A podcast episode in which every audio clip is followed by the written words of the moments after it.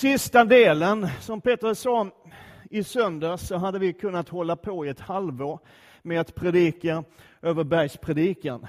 Och det är så innehållsrikt och det finns så mycket i de här tre kapitlen så att man skulle kunna predika väldigt, väldigt länge. Men eh, det finns ju anledning att komma tillbaka till de här texterna så småningom. På söndag så börjar vi sommartemat som handlar om Psaltaren, the soundtrack of our lives. Eh, och vi kommer börja nästa söndag med psalm 1. Sen blir det ingen ordning på det, men vi börjar med den första psalmen som är en viktig introduktion till hela Psaltaren. Och på stolarna idag så fanns det också utlagt små foldrar där hela sommarprogrammet finns, så du kan förbereda dig hemma om du vill och läsa igenom de texter som, som kommer upp under de här söndagarna. Och de finns också fler av längst nere på bordet där. Om det inte fanns någon på just din stol så finns det fler sådana. Så det är bara att ta det. Men idag, sista delen av bergspredikan. Vi börjar med att tala om vad är det att vara salig. Eh, för det talar Jesus om i början av bergspredikan. Salig är den och den. Så och vi talar om de villkor som Jesus ställer upp för vår salighet, för det finns lite sånt också. Eh, och de är inte sådär jättejobbiga, han sa, på ett sätt. Han sa att salig är man om man är fattig i anden. Eh, det vill säga om jag inser att jag egentligen inte har så värst mycket i mig själv, utan jag behöver Gud hela tiden. Då är du salig. Han talar om att salig är den som är ödmjuk, salig den som är, barmhär som är barmhärtiga, Saliga är de som hungrar och törstar efter rättfärdighet, som bara vill ha tag på det Gud har för oss. Han talar om, vi talar om att ha rena hjärtan, vi talar om att skapa frid. Och vi talar också om en salighet utifrån det Jesus säger, som finns där även när vi sörjer och även om vi till och med är förföljda. Sen kom Linda Björnlöv hit med sin familj och hon talade över avsnittet som handlar om att vara salt och ljus, att lysa in i den här världen och att sätta lite piff på tillvaron i den här världen. Och förra söndagen så talade Peter över texten i det sjätte kapitlet som innehåller bönen Fader vår. Vi ska fortsätta lite grann på bönespåret med några verser i det sjunde kapitlet idag. Men nu är det så här, kära vänner att eftersom Finland hade den sjukt dåliga smaken att slå ut Sverige ur hockey-VM, så har vi beslutat att lägga ner den finska översättningen i våra predikningar. Ni förklarar er själv helt enkelt. Ja, kom igen, det är värt en applåd, eller hur? Jag skojar ju bara, fattar ju ni. Heja Finland! Sjunde kapitlet från vers 7. Be och ni ska få. Sök och ni ska finna. Bulta och dörren ska öppnas för er. För var och en som ber, han får, och den som söker, han finner, och för den som bultar ska dörren öppnas. Vem av er ger sin son en sten när han ber om bröd? Eller en orm när han ber om fisk? Om nu ni som är onda förstår att ge goda gåvor till era barn, hur mycket mer ska då inte er far i himlen ge det som är gott till de som ber honom? Amen. Vilken härlig text. Det finns en del bibelavsnitt som du och jag som har varit med ett tag i, i Guds församling, vi har hört dem så många gånger så att de har nästan förlorat sin kraft för oss. Eller för att uttrycka mig på ett bättre sätt förresten. Vi har tillåtit oss att tappa uppenbarelsen och fascinationen över dem. För vi har hört det så många gånger så att det blir som vilken mening som helst. För Guds ord förlorar aldrig sin kraft, så, så det har inte förlorat sin kraft. Men för oss, vi har tappat lite grann. Och det här är en sån text, har jag en känsla av. Vi har hört det så många gånger. Att om vi ber så ska vi få, om vi söker ska vi finna, om vi bultar så ska det öppnas. Jag tänker om vi kunde förstå att Gud är oändligt mäktig och kan göra allt vad han vill. Tänk om vi kunde fatta att Gud är oändligt rättfärdig och att allt han gör är rätt hela tiden. Om det kunde gå upp för oss, vår inre människa, att Gud faktiskt är oändligt god och allt han gör är gott. Om vi kunde fatta att Gud är oändligt vis, att han alltid vet vad som är gott och rätt.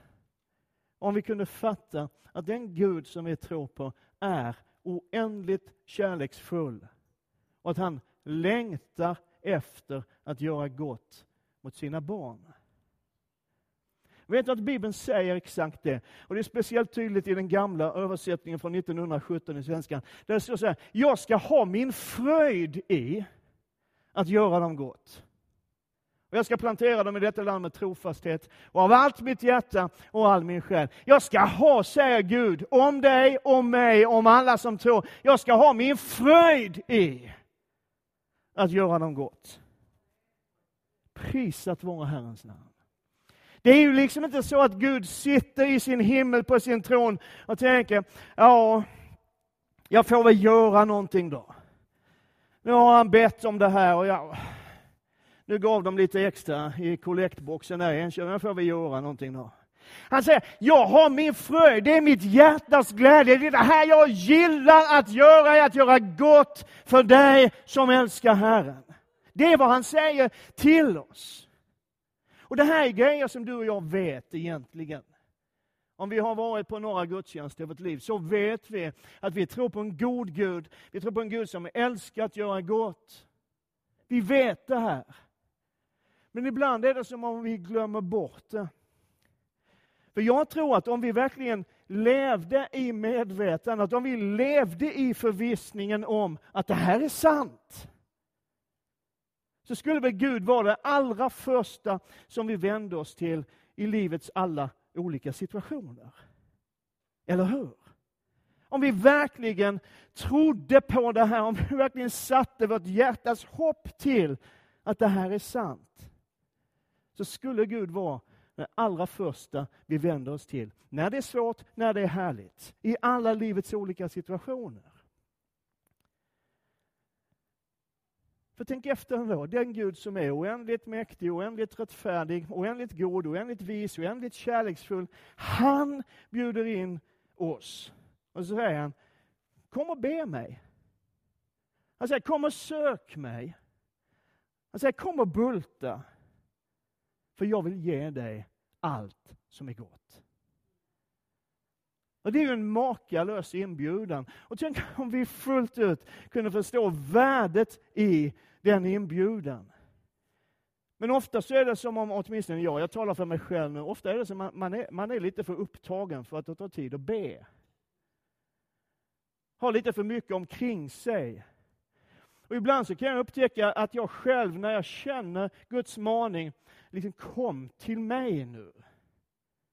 Hör du Hultberg, säger han. Han kallar mig vid efternamn, jag vet inte varför, men han gör det. Hör du Hultberg, kom nu och bara var här med mig.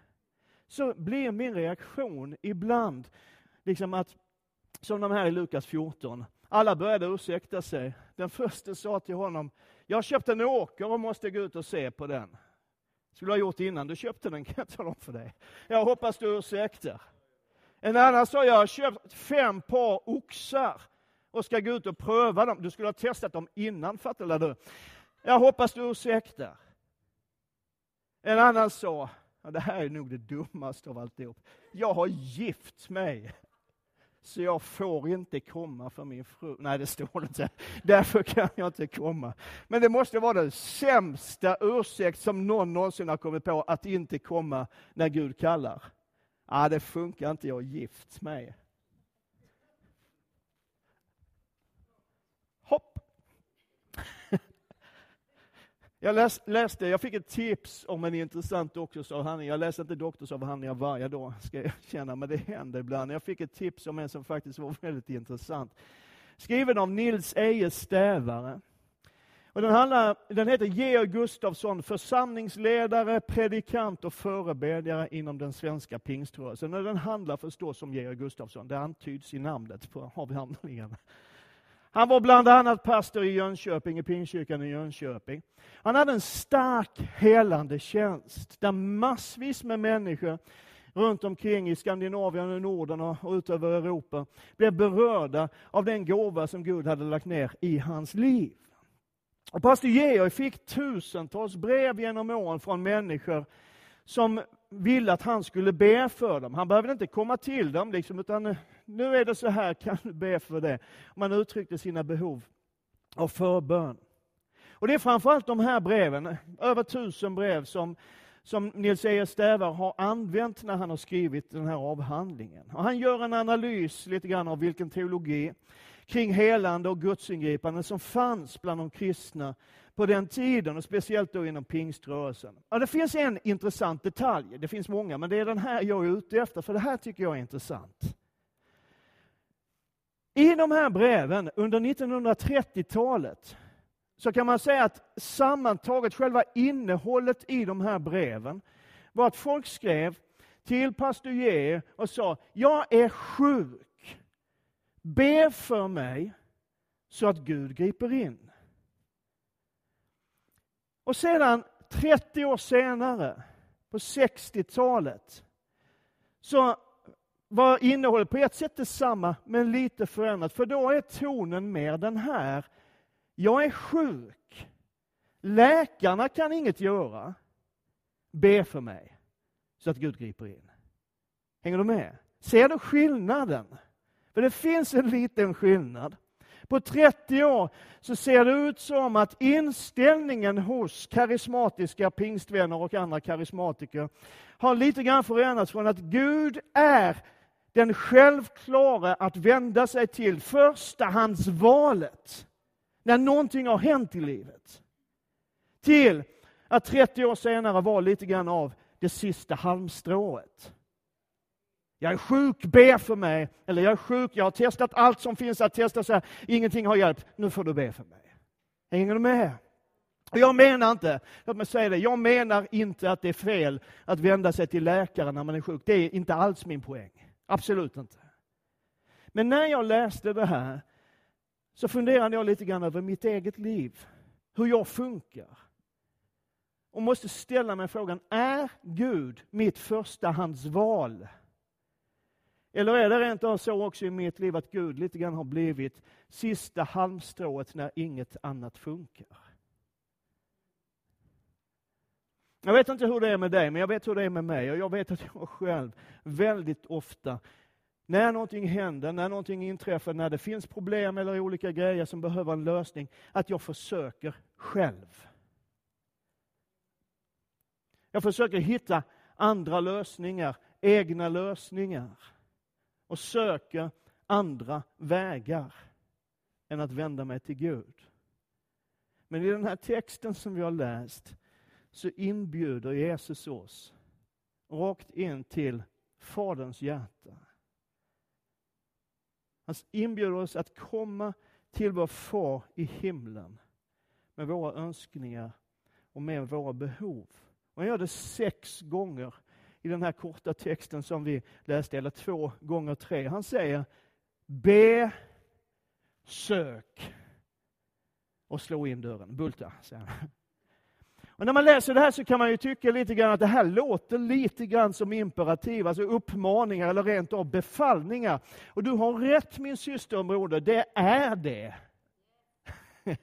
Men till varje sån här uppmaning, och det är ju det som är så häftigt, till varje uppmaning, varje imperativ, så finns ett löfte knutet. Den som ber, säger Jesus, får. Och den som söker kommer inte att irra omkring i mörkret i evighet, utan den som söker finner. Och för den som bultar ska dörren öppnas.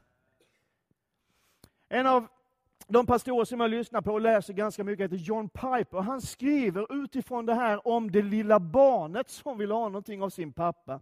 Och Det är en lite grann barnslig bild. Han är sån, John Piper. Han kan inte hjälpa det. Eh, och bilden haltar lite grann. Men ändå så finns det någonting i den som, som jag tycker talar in i mitt eget liv. Han säger att när barnet vill ha någonting av sin pappa och pappan är där, så att ungen kan se honom och känna honom och vet att han är här. Va? Vad gör barnet? Han bara ber. Pappa, kan jag? Kan vi? Kan jag få? Köp glass. Och du vet, vi har, de allra flesta av oss, någon gång varit där, när Guds närvaro är så stark och så påtaglig så det känns som att vi kan nästan ta på Gud. Han är så nära. Och vi älskar honom och vi älskar hans närvaro. Och vi vet att han älskar oss. Och så utgjuter vi ett hjärta till honom och vi lyssnar till hans röst. Vi har varit där, men ganska ofta så är det mer så här, åtminstone för mig, jag vet inte hur det funkar, men så här är det för mig, att jag ser honom inte. Känner honom inte heller. Och då säger Jesus, men sök då! När barnet inte ser pappa, det är någonting barnet vill ha av sin pappa och han vet inte vad pappa är. Vad gör barnet? Han letar upp honom. Eller hur? Åtminstone om man vill någonting tillräckligt mycket. För ganska ofta, oftare än det förra exemplet, så vet man ju, jag vet och du vet, vi vet, Gud är här någonstans. Eller hur? Eller hur? Ja. Men man ser honom inte alltid och man upplever inte alltid hans närvaro lika påtagligt. Så vi vet det. Och jag tror att söka Gud handlar inte om att Gud har dragit sig undan, för det gör han aldrig någonsin. Det handlar inte om att Gud har sprungit och gömt sig, utan det handlar om att söka Gud handlar om att du och jag ibland behöver stilla ner oss. En liten aning i alla fall. Släppa grejer, skala av ett och annat och ta oss tid och prioritera. Paulus säger i sitt tal i Aten att Gud är inte långt borta från någon enda av oss. Så han har inte flyttat på sig. Men ibland har du och jag rent emotionellt dragit iväg någonstans. Och vi behöver söka honom.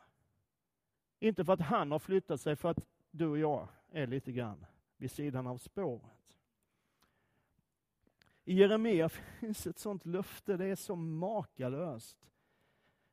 29 kapitlet. Jag vet vilka tankar jag har för er, säger Herren. Nämligen fridens tankar, inte ofärdens, för att ge er en framtid och ett hopp. Ni ska kalla på mig, jag kommer och be till mig och jag ska höra er. Ni ska söka mig och ni ska också finna mig när ni söker mig av hela ert hjärta. Och du vet, om barnet upptäcker att, att pappa har stängt in sig i sitt arbetsrum, eller, eller något sånt där, vad gör barnet då? Man knackar, man bultar. Eller hur? Vår dotter Emma, när, när hon var liten, jag har fått tillstånd att berätta det här. Jag, jag ringde och frågade, det var okej. Okay. När hon var liten så hade hon ett alldeles eget sätt att påkalla uppmärksamhet. Liksom på morgonen när man fortfarande låg och sov, eller om man hade råkat somna, Eh, på soffan i vardagsrummet och hon ville någonting, så var det inte så där jätteförsiktigt. Men hon sa aldrig någonting heller. Utan hon kom med ett sylvast pekfinger. Så här. Med kraft och intensitet. Och så var det så här liksom. På axeln eller någonting sånt där. På det sättet. Va? Och grejen är här, det här är min poäng. Att man behövde inte ens öppna ögonen. För man visste, det är Emma. Oskar och Anton hade helt andra sätt. De skrek och nej. Men man visste det, liksom. när man kände den där någonstans på kroppen så visste man, nu vill Emma någonting. Och lyssna nu på mig, för det här är, det här är jättebra. Åh, oh, vad bra det här är. Gud vet när det är du som kommer. Gud vet när det är du som kommer. Därför du har en speciell knackning, du har en speciell stil. Han vet att när det är du som kommer så är det inte Kiki, utan det är du. Men när det är jag som kommer så vet han att nu är det definitivt inte Eilert det handlar om. Utan nu är det Krista, mitt älskade barn. Jag har inte sagt någonting.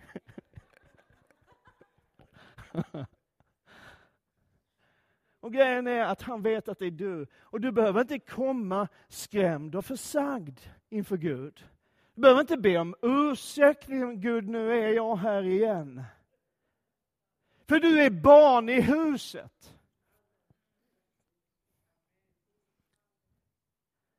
Hebreerbrevet säger i tionde kapitlet att vi frimodigt, det låter inte som en skrämd hund, eller hur?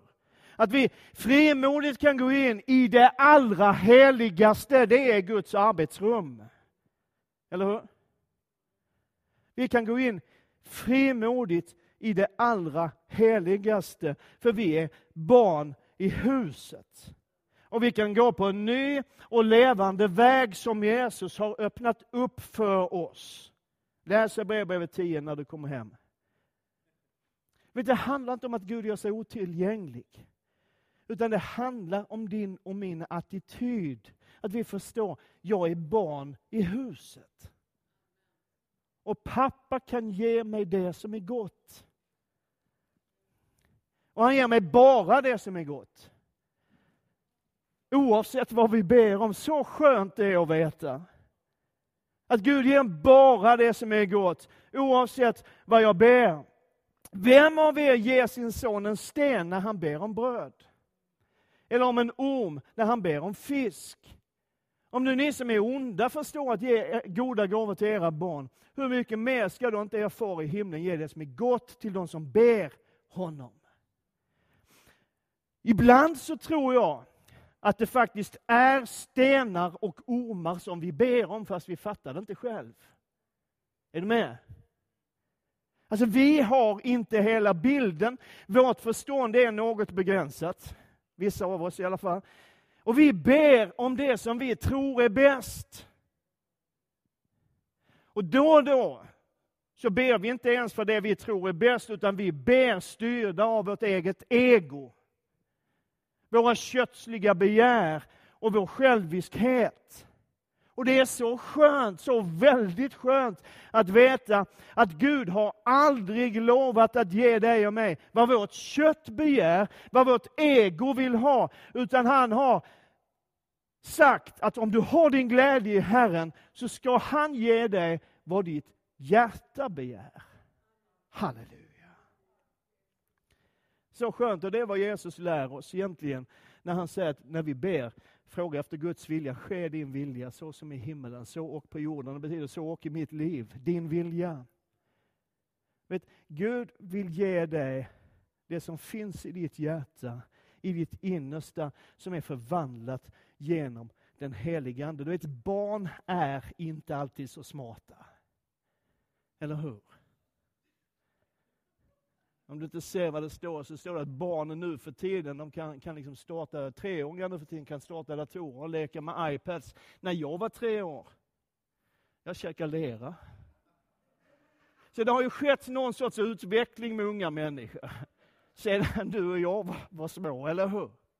Men grejen är, min poäng är, vi vet, ja den är rolig, vi vet, vet inte alltid vad som är bäst för oss.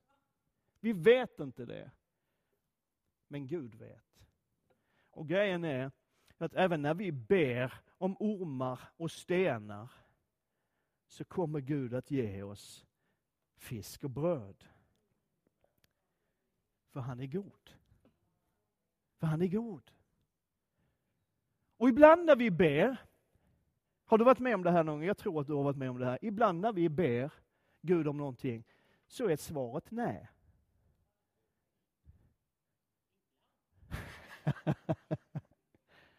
för han är god. Vet, om svaret är nej från Guds sida så är det inte för att Gud är ond eller arg på det. Han säger nej för han är god. Prisat vare Herrens namn. Och ibland när vi ber så är svaret vänta. För Gud är god.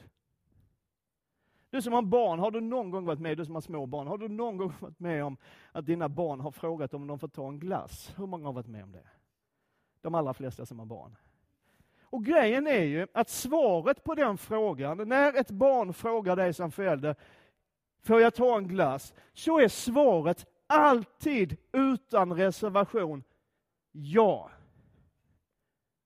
Du kan få en glass. Eller hur? Fruktansvärt onda föräldrar i den här kyrkan. När mina barn har frågat, ni kan fråga min son, min yngste son, han sitter här mitt ibland oss. Ni kan fråga honom. När mina barn har frågat, kan jag få en glass? Så har mitt svar alltid varit ja.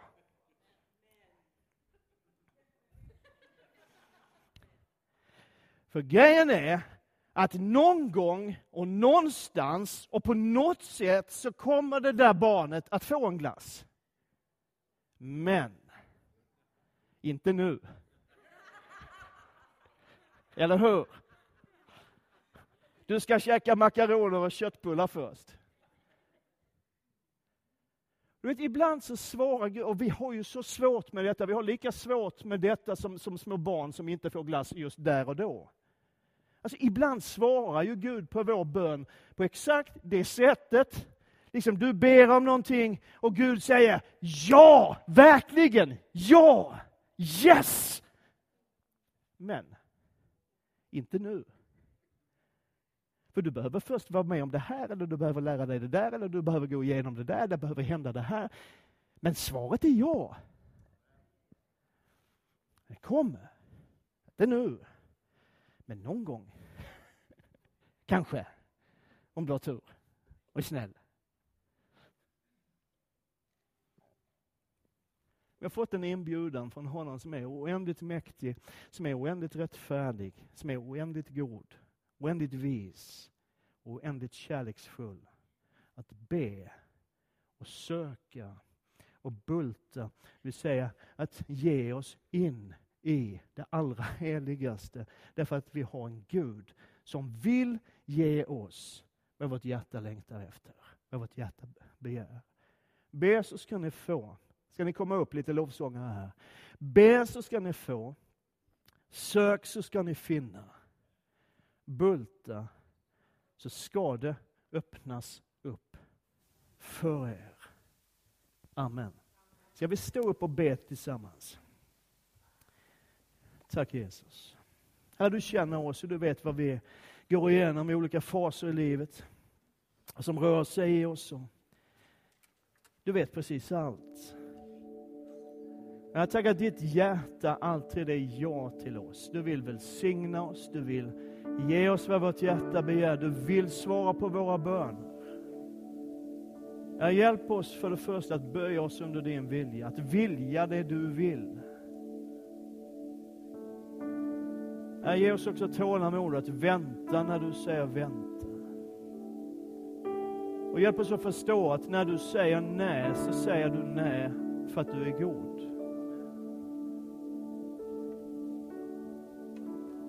Ja, du vet de av oss som är med då,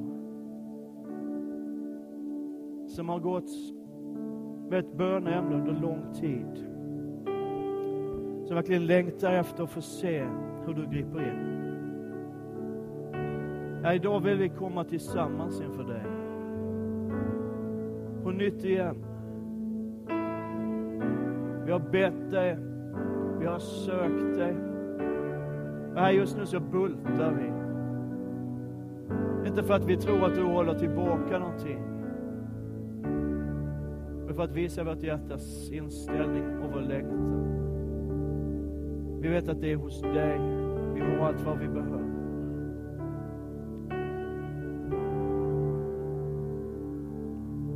Jag skulle vilja att du som har burit på ett böneämne under lång tid, vad det än är, och du kommer inte behöva nämna det för någon just nu.